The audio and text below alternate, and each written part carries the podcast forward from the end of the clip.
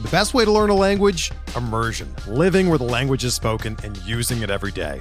But if that's not in the cards this year, you can still learn a language the second best way, and that's with Babbel. Be a better you in 2024 with Babbel, the science-backed language learning app that actually works. Don't pay hundreds of dollars for private tutors or waste hours on apps that don't really help you speak the language. Babbel's quick 10-minute lessons are handcrafted by over 200 language experts and help you start speaking a new language in as little as 3 weeks. Babbel's designed by real people for real conversations, and their tips and tools are approachable, accessible, rooted in real-life situations and delivered with conversation-based teaching so you're ready to practice what you've learned in the real world. Here's a special limited time deal for our listeners. Right now, get up to 60% off your Babbel subscription at babbel.com slash bluewire. That's 60% off at babbel.com slash bluewire, spelled B-A-B-B-E-L dot com slash bluewire. Rules and restrictions apply.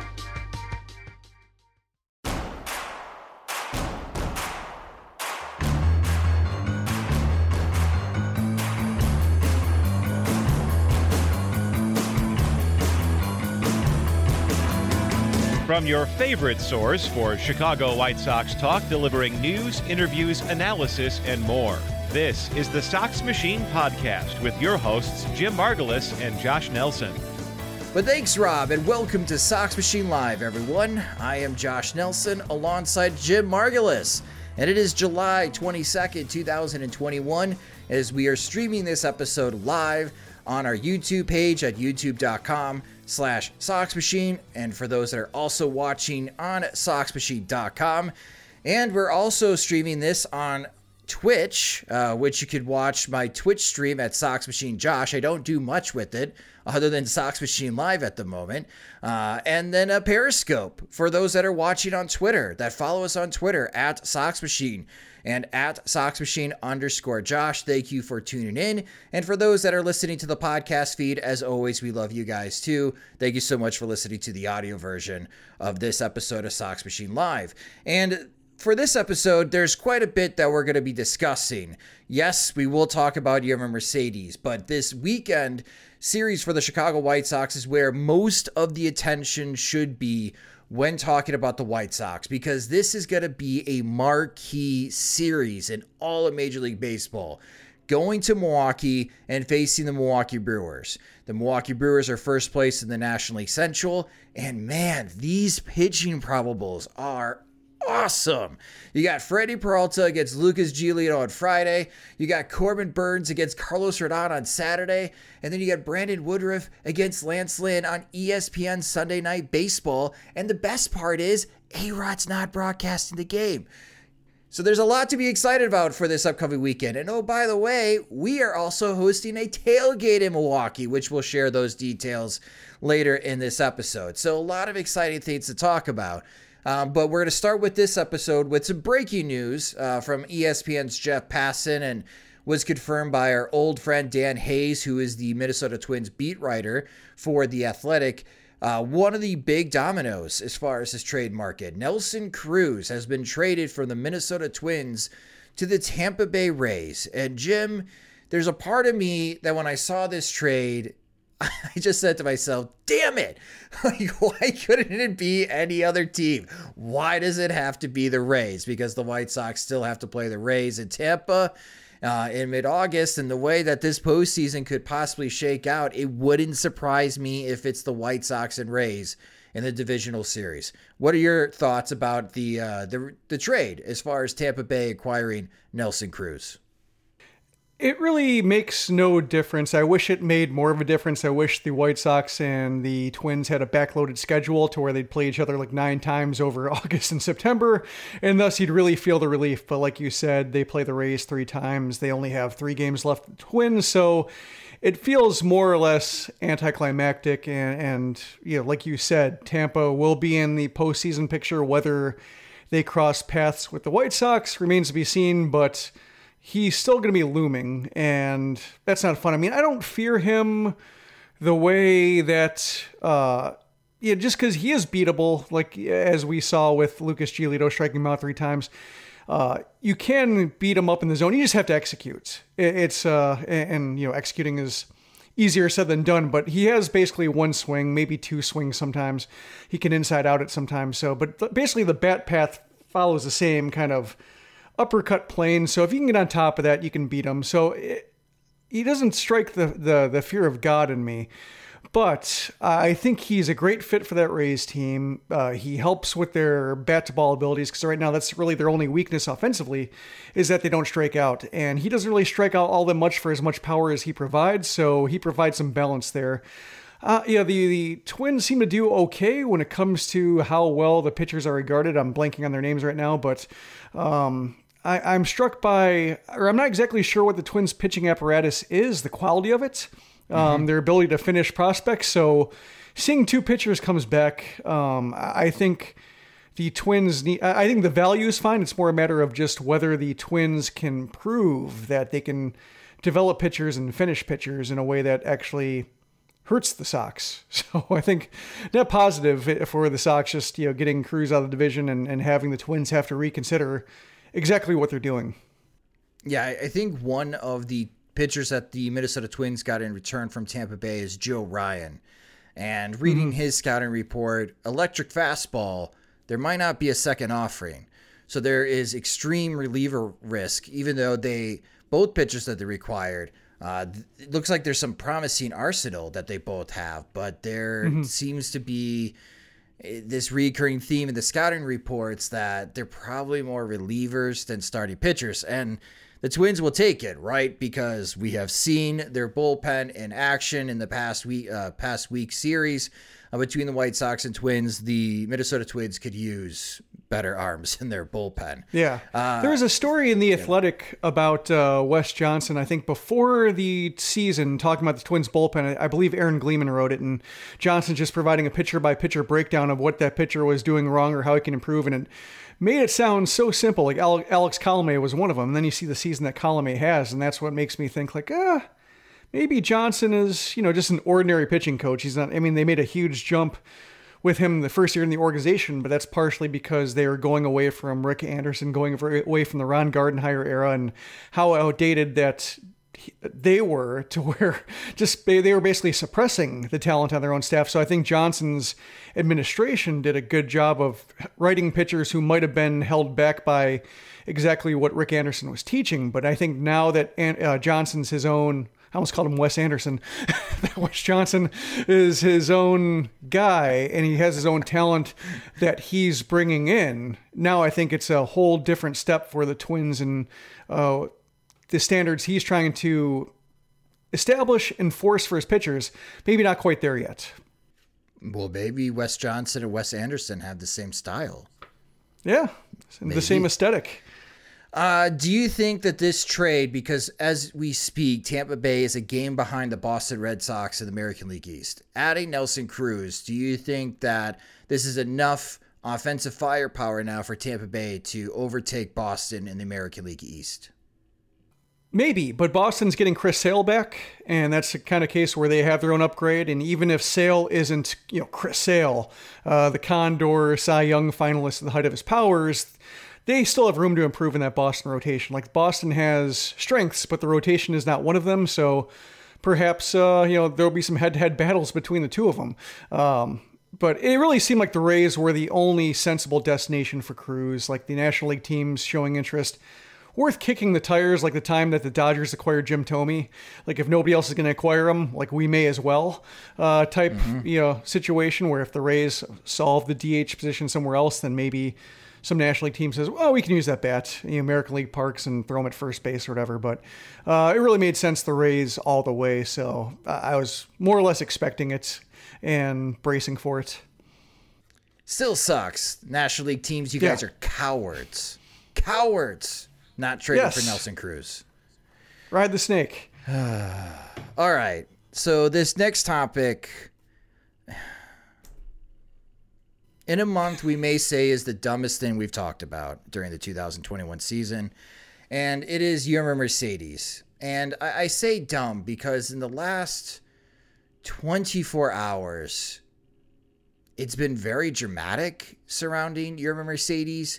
Uh, mm-hmm. he, he's playing the game in Durham with the Charlotte Knights. He gets pulled in the sixth inning. He posts on Instagram that he's tired and he's stepping away from the game of baseball. And that sets off shockwaves, especially on social media. Uh, the only thing I tweeted was I'm very confused by the announcement. I'm not I'm not exactly sure what's going on. If it's something with that was the way health. to go. Yeah, well, if it was something with mental health, it's just like yeah. uh, I, I don't know on how to approach this. I'm hoping that he can elaborate further. Uh, the White Sox seem to be caught off guard. Manager Tony La Russa was caught off guard. Said that he would reach out to Yermin Mercedes. And then today he posts another Instagram, uh, and it's the image of a phoenix rising from the ashes. And that he's not going to quit after playing 10 years of professional baseball, continuing to chase his dream. And you do have his uncle tweeted and provided, I think, some key insight is that Yermin is just frustrated about his situation right now. That he is in AAA and he mm-hmm. didn't get a, a, fair shot as far as catching in the major league level to prove if he is better defensively than Zach Collins and Seby Zavala. And I can understand that. There's a lot of guys in AAA who are pretty frustrated right now that they're playing at that level. Uh, when watching Eloy Jimenez against the Gwinnett Stripers, Gwinnett's got Yolmer Sanchez and Jason Kipnis on their team. I'm sure those mm-hmm. two guys aren't thrilled playing in AAA baseball. Uh, so it mm-hmm. happens, and plenty of guys in the minor leagues get fed up with it and they decide to leave. Uh, here's my take on the thing. I'll let you go, Jim, uh, as far as to mm-hmm. elaborate. Mm-hmm. This is very You're melodramatic. no, I'm not firing you. Uh, it, it's all very melodramatic. Mm-hmm. It, and if, if this is the way that he's going to react as far as to his situation, He's not the only White Sox prospect. I mean, Gavin Sheets and Jake Burger are going to get some bad news soon. They're going to be returning to Charlotte when Eloy Jimenez and Luis Robert are healthy and ready to rejoin the team. Uh, and they're probably not making a postseason roster. If, if this is the way that Yermin Mercedes is, is going to act right now, as far as his situation, I think it's best for all parties involved that the Chicago White Sox find him a new team by July 30th. And we talked about try and trade Yermin Mercedes at a mm-hmm. package for Starling Marte to Miami. And we knew that package had no chance in hell. Uh, but I, I, I do think it's just best for both parties because if he's frustrated with his situation right now, the White Sox don't need this, especially they have so much that they have to handle in the major league level that they don't need the manager at the major league level to call a player down in AAA to calm him down and prevent them from retiring. I say mm-hmm. if this is how Yermin Mercedes feels, cool. Find him a new team by July 30th. And if you can't, let him go and let him be a free agent and let him find himself a new team where he has a better chance of making a major league roster. Because if it's a bad fit for all parties, then there's no reason to continue the relationship. So that's how I feel, and I'll let I'll, I'll mm-hmm. let you have the floor on this topic. Well, uh, there is a um, comparable situation with the Cubs in 2016 with Tommy La Stella doing something similar where he got optioned down or sent down to AAA.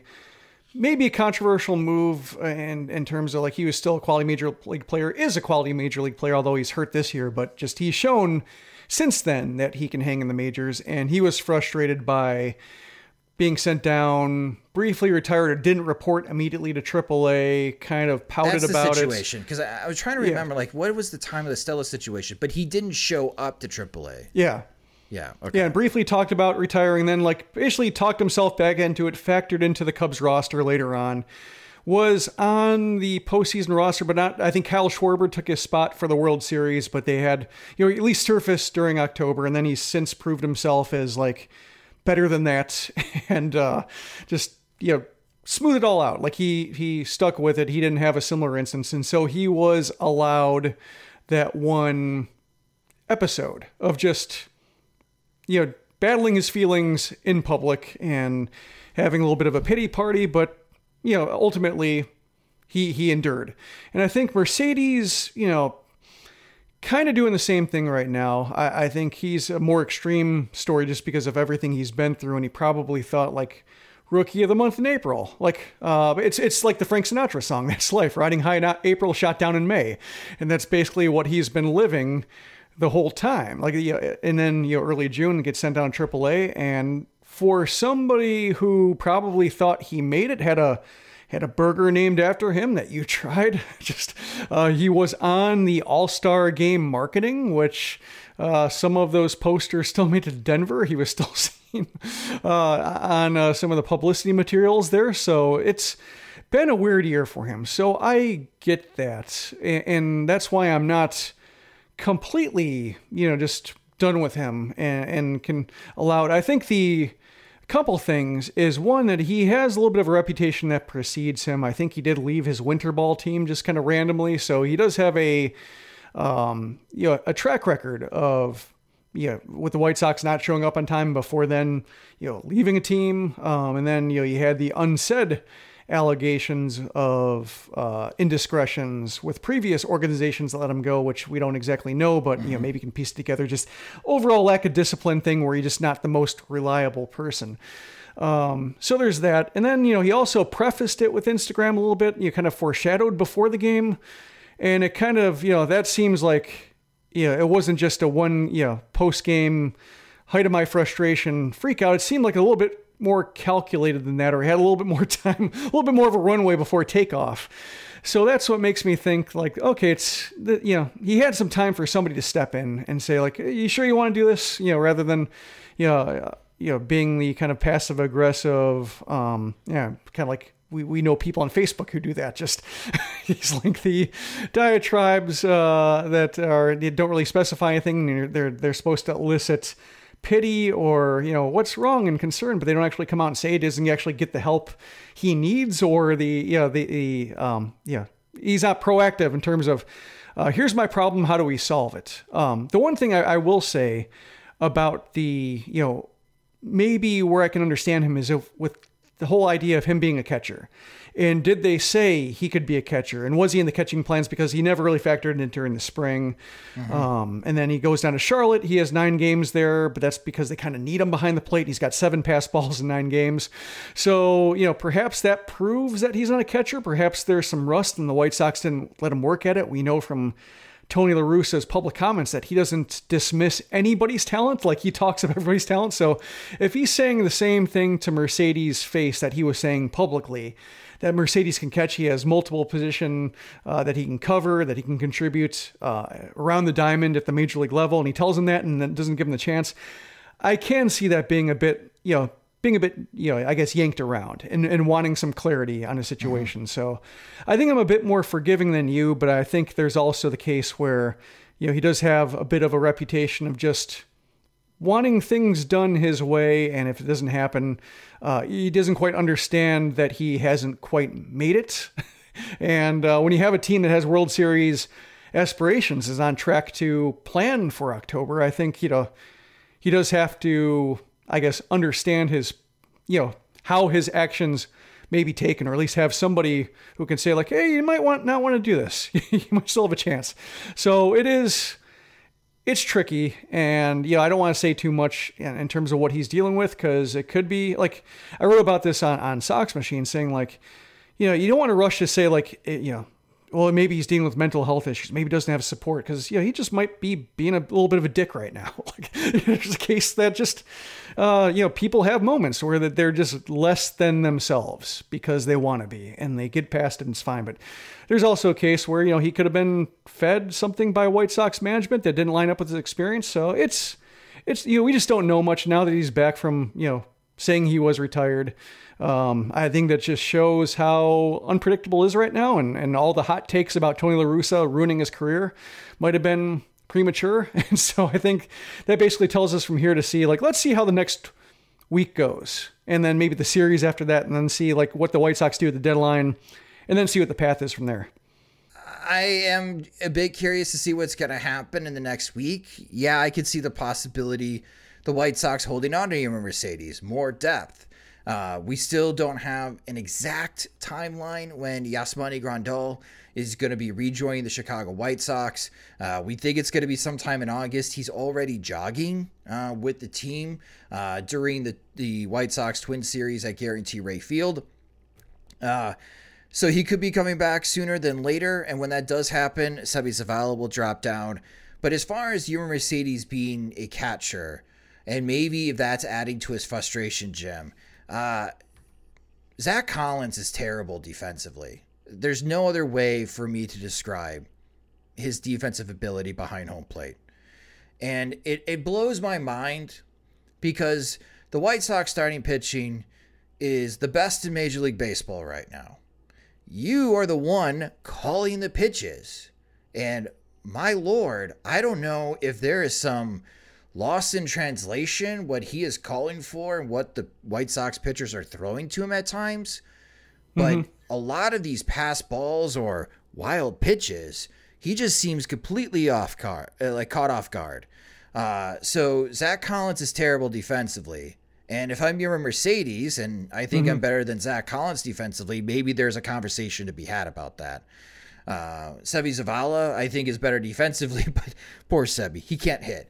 Uh, so the catching situation yeah. right now for the White Sox without Yasmani Grandal is not good. And if that, if Yermin's looking at the catching situation in Chicago and telling himself, "Hey, I'm better than mm-hmm. both of these guys defensively," uh, uh, yes, I think he's better than Seby offensively, but I, am not exactly sure if he is better than both of them defensively from the little that I've seen Mercedes catch uh, as far as watching the streams. And if you're mentioning that he's already got seven pass balls in nine games, you know, the, the, problem is he's such a big dude and he's so stout behind home plate. He just doesn't move well laterally at all. And mm-hmm. I, I could and that's what caused yeah. a lot of pass balls when I watched them. And you can't have that in the major leagues. And I say that, and we're seeing it now with Zach Collins. Yeah, um, I, I, think with I think with Collins, like the the tricky thing with him is like his package as uh you know his, his skills package as a catcher. Like you know a left-handed bat with occasional power can draw a walk can catch a game uh pitchers don't mind throwing to him. That's like a perfectly adequate backup catcher profile, especially when you have the starting catcher like Yasmani Grandal. Like Collins is fine. You know, he's proven himself to be mm-hmm. fine when you have as a as a as a number two catcher behind a good number one. Uh, that that's sure. a career there. You know, that's that's good. Um, but when you have uh, the number one catcher out, it's it's a number one catching profile that's been phased out of the game, like being that rough as a receiver, being rough as a blocker, um, you know, being the okay game caller and having a bat like that's we we've talked about Ryan Doumit and. You know, I think Doumit was way worse. than Collins has improved to a level that just makes him, you know, one of the worst Good catchers, but just the the worst catcher now is is better than the worst catcher 10 years ago. But still, just when you have that kind of profile stretched out to a number one, you can't bring in a Yermin Mercedes behind him and have like a worse blocker and maybe a worse receiver and not a great game caller. You need somebody who can provide some relief to a pitcher who needs help grabbing strikes or you know needs help um, with pitches in the dirt. And that's I think why Mercedes you know, Mercedes is backing up the wrong guy. Like say if the number two catcher was like a Martin Maldonado, and then Martin Maldonado gets bumped up to number one duties, and then Mercedes can slot behind a Martin Maldonado because you're not expecting any defensive improvement there. You don't need the defensive improvement. You just need like a you know maybe you you appreciate the right-handed bat against a certain pitcher and, and think he can uh, run into one. But with Collins there and being as flawed as as defensively, you can't really add another catcher. So it is a it, it's an unfortunate fit for Mercedes. Uh, just because if Collins were the one that got hurt and Grandal is there, then I could see Mercedes being called up because Grandal can catch four games in a series if need be. Mercedes can catch the guy that they think is is know, perhaps yeah, maybe a Dallas Keuchel won't have the, uh, more pitches uh, are going to be made, uh, are, are going to have contact on them and won't get to Mercedes than with other pitchers. So that's, I think, what might be frustrating. You know, adding to his frustration here is that Zavala is not good. Collins is not good in one respect, but the way they pair, uh, Mercedes just doesn't fit in. And we we have in the comment section the Yermin supporters, the Yermin stands. You know, maybe not appreciate taking shots at Mercedes because it is a shock to perform so well in April, to be rookie of the month in the American League, and then a couple months later you are sent down. But this happens all the time, and it's gonna happen to Gavin Sheets, and it's gonna happen to Jake Burger very soon. And these guys are hitting as well. And if they react the way, the same way that your Mercedes is reacting, I'm going to call them melodramatic as well because mm-hmm. they don't have a firm grasp on the situation on hand on where their talent level is today in comparison to the talent level the White Sox have within their championship core. And for Mercedes, the dude doesn't hit velocity. He has a fundamentally flawed load in the lower half of his swing. He is too big of a dude to have that high of a leg kick, and it slows everything down. It creates these majestic home runs, and it's great if you're playing six, 16 inch softball. But if you got someone like Dylan Cease on the mound who's pumping 97, 98, he doesn't have a prayer. And we saw that routinely in the month of May and in June before he got sent down. And if he's working on those things, great. But from what I'm seeing in Charlotte while watching as far as their games because Eloy Jimenez is playing, he's not making that adjustment. So I don't know what Yermin Mercedes is doing to make himself better to get called up. But if this is the way that he's reacting right now because he's frustrated about his situation, that's why I'm in the party of then fine, find him a new team before July 30th, and everybody goes on their separate ways. Thank you, Yermin, for the month of April. If we win the World Series, we'll mail you your World Series ring. And honestly, this is a lot of chatter about a player in AAA that's not going to provide that much impact out of the current roster of the Charlotte Knights right now. We probably should be talking about Eloy's coming back soon, and he's going to be here uh, during the Kansas City series. Just a few more games, and that's super exciting. But no, because Yermin was so popular in the month of April, and so many White Sox fans attached to him. Uh, he's a folk hero. That this is why it's a story. And he's not the only AAA player that's pissed right now to be playing at that level and he won't be the last, as Gavin Sheets and Jake Burger are going to be joining him as soon as Eloy Jimenez and Luis Robert are healthy. We're driven by the search for better. But when it comes to hiring, the best way to search for a candidate isn't to search at all. Don't search match with Indeed. Indeed is your matching and hiring platform with over 350 million global monthly visitors, according to Indeed data, and a matching engine that helps you find quality candidates fast. Ditch the busy work. Use Indeed for scheduling, screening, and messaging so you can connect with candidates faster. Leveraging over 140 million qualifications and preferences every day, Indeed's matching engine is constantly learning from your preferences, so the more you use Indeed, the better it gets. Join more than 3.5 million businesses worldwide that use Indeed to hire great talent fast. And listeners of this show will get a $75 sponsored job credit to get your jobs more visibility at Indeed.com slash BlueWire. Just go to Indeed.com slash BlueWire right now and support our show by saying that you heard about Indeed on this podcast. That's Indeed.com slash BlueWire. Terms and conditions apply. Need to hire? You need Indeed. Hey, it's Kaley Cuoco for Priceline. Ready to go to your happy place for a happy price? Well, why didn't you say so? Just download the Priceline app right now and save up to 60% on hotels. So, whether it's Cousin Kevin's Kazoo concert in Kansas City, go Kevin, or Becky's Bachelorette Bash in Bermuda, you never have to miss a trip ever again. So, download the Priceline app today. Your savings are waiting. Go to your happy place for a happy price. Go to your happy price, Priceline. This is the story of the one. As head of maintenance at a concert hall, he knows the show must always go on. That's why he works behind the scenes, ensuring every light is working, the HVAC is humming, and his facility shines. With Grainger's supplies and solutions for every challenge he faces, plus 24 7 customer support, his venue never misses a beat. Call clickgrainger.com or just stop by. Grainger, for the ones who get it done. All right. So let's move on from that topic and let's talk about this upcoming weekend where all of the attention, in my opinion, should be for the Chicago White Sox as they head up to Milwaukee. Milwaukee's a very festive place right now as the Milwaukee Bucks won the NBA Finals in six games over the Phoenix Suns. Uh, fun fact: so they had this uh, this watch party set up outside of the arena gym, and uh, this this is going to sound really odd for those that live in Chicago or in Illinois, but sixty five thousand Bucks fans went to this watch party. That watch party would be a top 10 population city in the state of hmm. Wisconsin. so if you're above like 60,000 in population, you're you're in the top 10 for most populated city in the state of Wisconsin. So a that watch party was in the top 10 of the most populous area in the state of Wisconsin. It would be I- I number that was pretty funny. 19 in Illinois. Yeah, yeah, just a just a bit of a difference uh, between Wisconsin and, and Illinois, but it's a very festive time.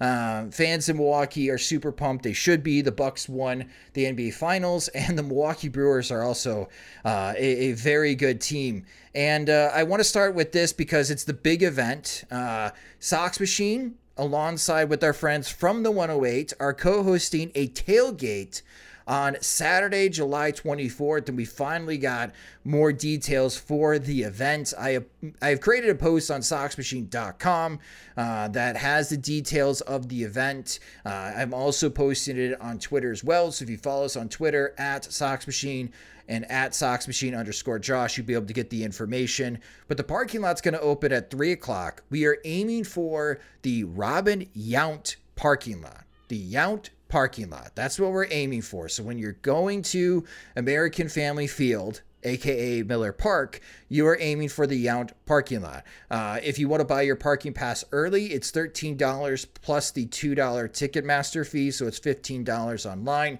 If you pay when you drive up to the gate, it's $20. We'll be there and have things set up. We'll be in the designated tailgate grids. We got two tailgate grids, which I'm told can hold up to 100 plus people. And based on the Google form and the amount of tweets that I'm getting and the emails, we could have around 150 White Sox fans showing up to the tailgate. So it's going to be one heck of a party. Uh, Goose Island hooked up our friends from the 108 uh, as far as providing beer at the event. Uh, we've had some awesome volunteers who are going to be bringing some grills, and they got a bunch of Polish sausages and hot dogs that we're going to be grilling up.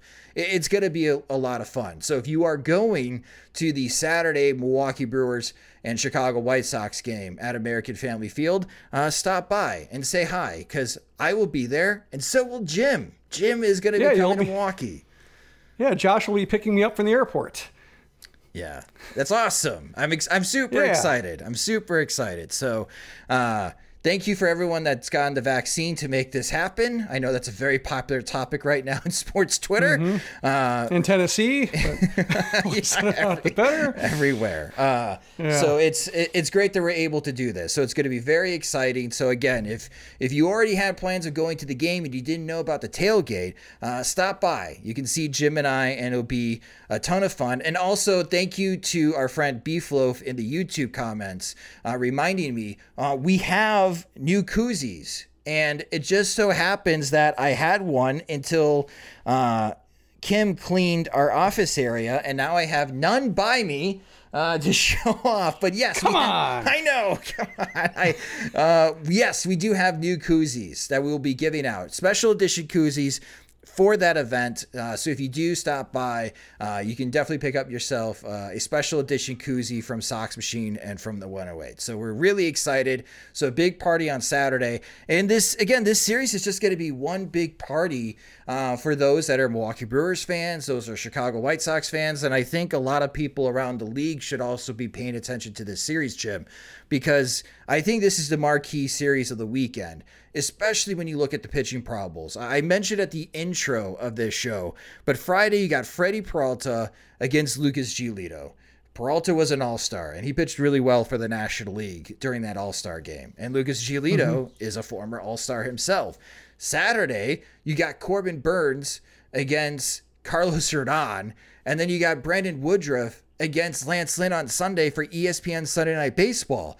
And when I look at these pitching probables, the first question I ask is, how are these teams going to score? Because I'm expecting some really low scoring games, especially the marquee of starting pitching we're seeing in this series. Yeah, it's nuts. Like I'm looking at that um, that Saturday matchup, and I'm really looking forward. Well, one to seeing a White Sox game. I haven't seen one since uh, 2019, so uh, this will be my first time back. Still haven't made it back to uh, Sox Park yet, but at least it'll be the White Sox in person somewhere. But yeah, when you see that. Um, uh, you know, pitching matchup between Rodon and Burnes, and just seeing that Rodon is technically the superior pitcher because his ERA is uh, 2.14 versus Burnes is 2.16 because they both have 140 strikeouts. You know, so you can't separate them by that. Just, I'm, I'm looking forward to seeing Rodon in person. I'm looking forward to to the. Uh, it, it should be fun. Um, to I don't think I've ever been in a road park where there should be that many White Sox fans. Like I've been to some stadiums where, like I would say, DC has a number of transplants, so I saw a fair amount of uh, people there. I've been to Tampa. In Tampa, you know, we'll sell, but I mean, Tampa's so sparsely, um, you know, filled regardless of who's playing, and the the dome makes everything sound distant, so it, it, it mutes the atmosphere regardless. But it, when it comes to like a, a visiting park that isn't like Wrigley Field, because I've seen a an interleague a crosstown game in Wrigley, like I haven't seen like a you know, a visiting park where there should be a healthy contingent of White Sox fans reacting to what Carlos Rodon is doing, the way that, you know, and, and I've been jealous watching people in the stands at Sox games reacting to what Carlos Rodon is doing and, and, and what Lance Lynn is doing and kind of seeing them feed off the crowd. So I'm really uh, curious. I mean, we'll be among White Sox fans. I'll be sitting in the 108s with the 108ers and such, but even people who are not in our tailgate, I mean, I imagine there'll still be a healthy contingent of Sox fans there to be, uh, you know, lots of spontaneous, joyful reactions uh, for what the White Sox do in a park that is not their own. Yeah, let's just not act like Cubs fans though, because Cubs Cubs fans call American Family Field and, and Miller or Miller Park, if you still want to use the old name, Wrigley North. Yeah. I, I, I always roll my eyes at it. They don't own that stadium.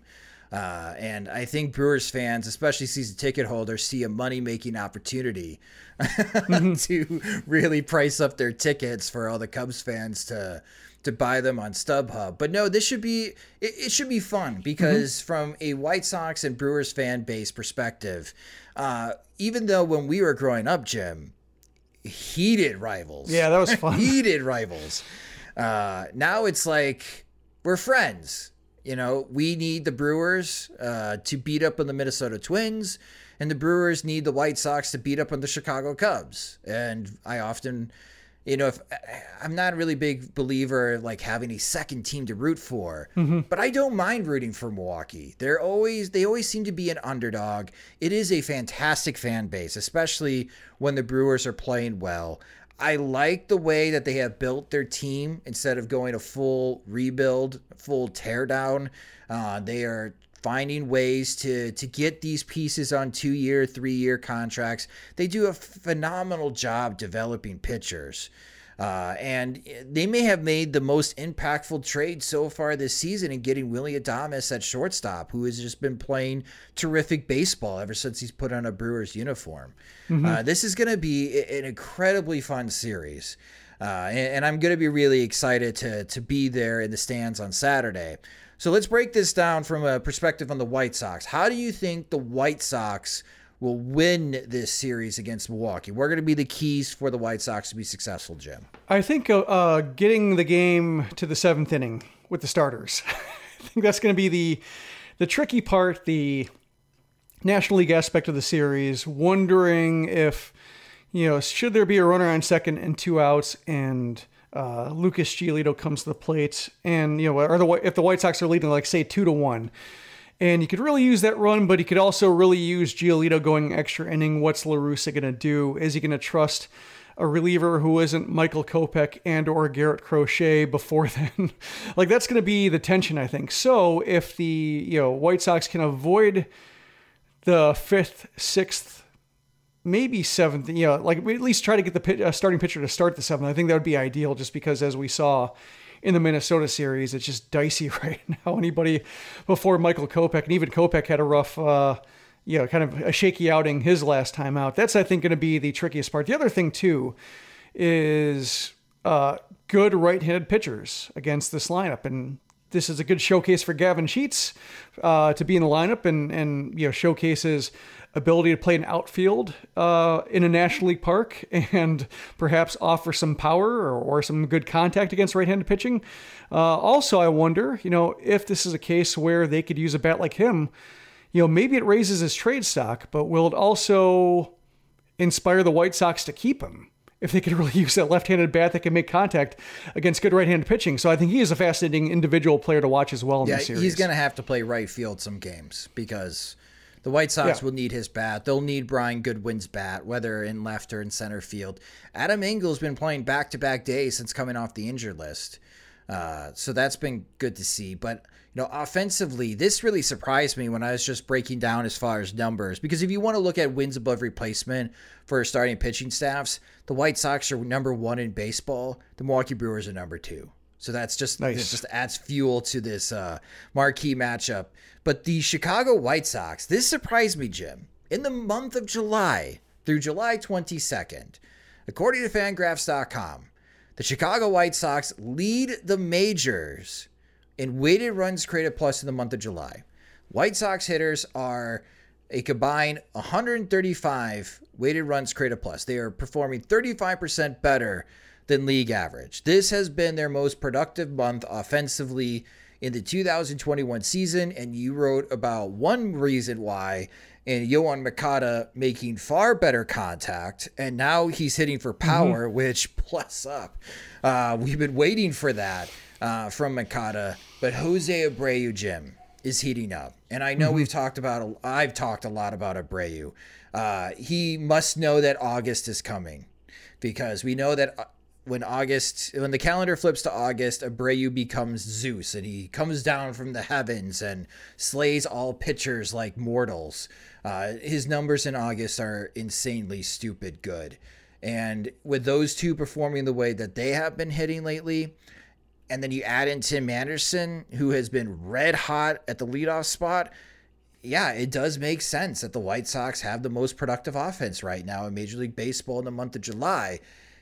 Do you think or do you have confidence? I know that it's all right handed pitching for Milwaukee, but do you think that these White Sox hitters, the way they have been perform- performing lately, have a better shot?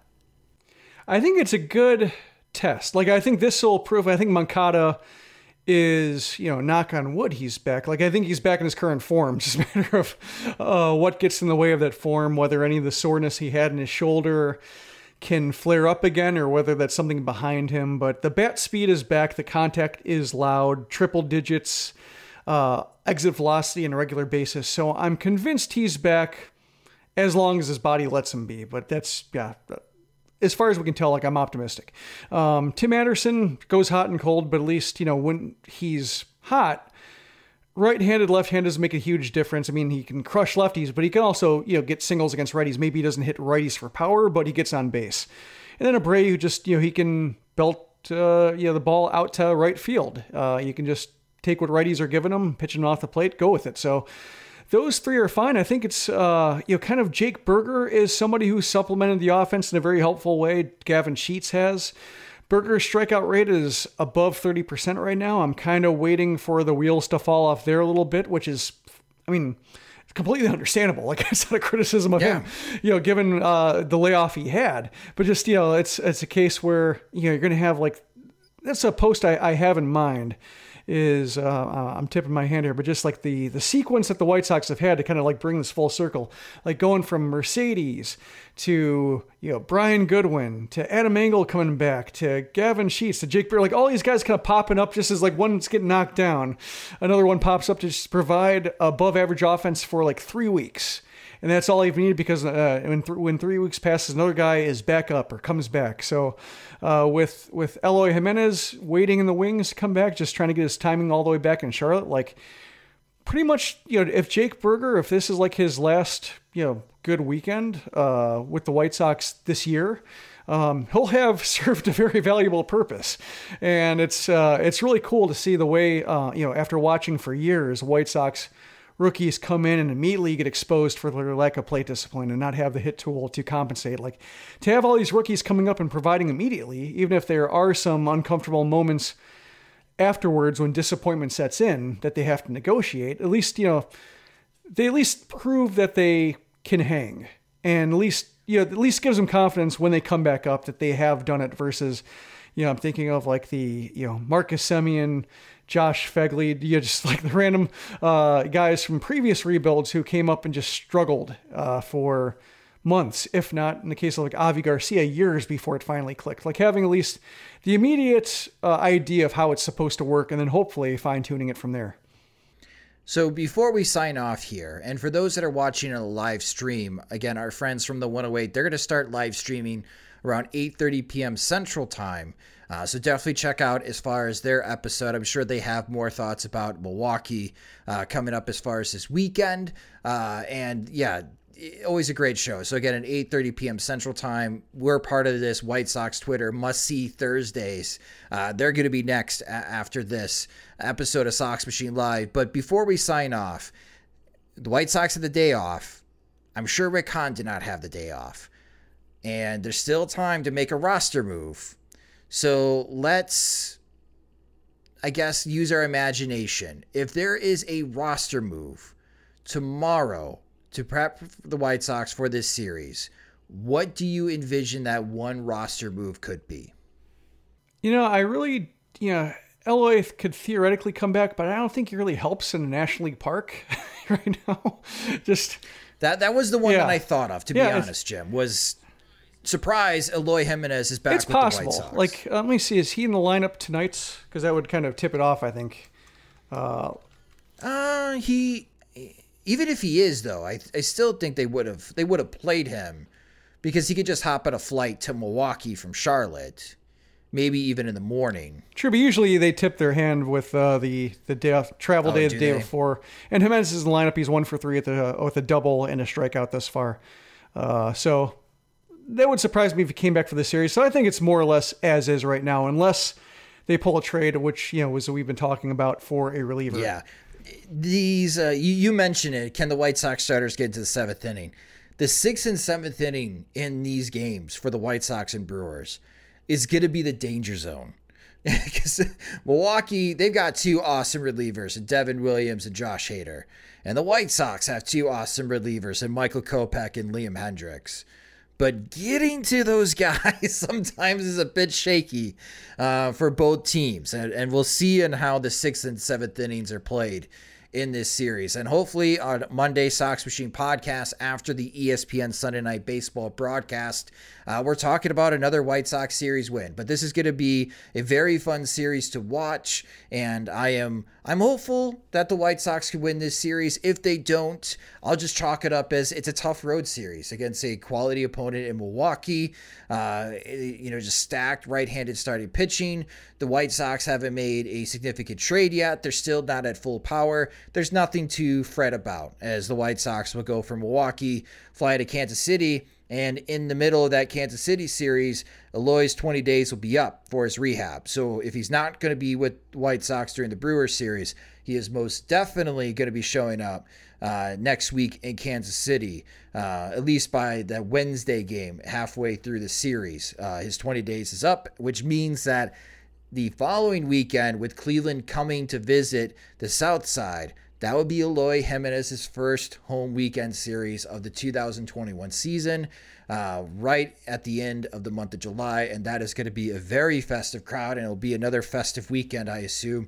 Over 100,000 fans for those three games between the White Sox and Cleveland, which is very excited. It's a very exciting time to be a White Sox fan. So I appreciate everyone watching this live stream of Sox Machine Live. Thank you guys so much for doing so.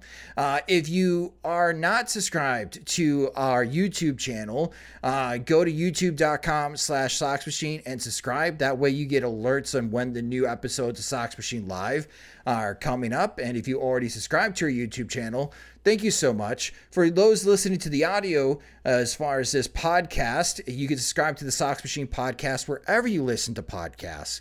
And if you enjoy our work and want more, go to patreon.com slash soxmachine, where our Patreon supporters get exclusive content, they get ad-free versions of the podcast and website, and they get a first opportunity as well for our Sox Machine swag, in which we just ended our pre-order, right, Jim, as far as the Sox Machine caps? Yes. Okay.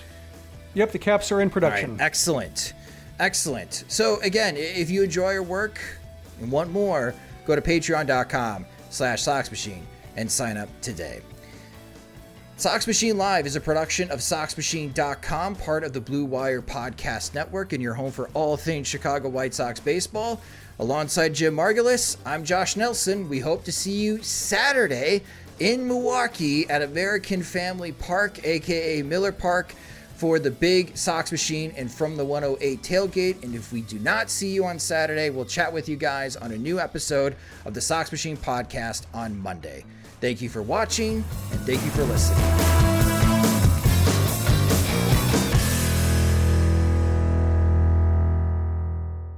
Everyone is talking about magnesium. It's all you hear about. But why? What do we know about magnesium? Well, magnesium is the number one mineral that 75% of Americans are deficient in. If you are a woman over 35, magnesium will help you rediscover balance, energy, and vitality. Magnesium supports more than 300 enzymatic reactions in your body, including those involved in hormonal balance. From functional medicine doctors to mental well being and female hormone experts, we all know that magnesium is the one mineral to improve all aspects of well being and health. But which one? Magnesium Breakthrough from Bioptimizers, the trusted choice recommended by leading experts with seven best absorbed forms of magnesium to ensure your body receives the support it needs for overall well being. Go to bioptimizers.com slash balance today and use code BALANCE10 for 10% off. Support your journey to wellness at B-I-O-P-T-I-M-I-Z-E-R-S dot com forward slash balance. Magnesium Breakthrough from Bioptimizers, your foundation to optimal health and vitality.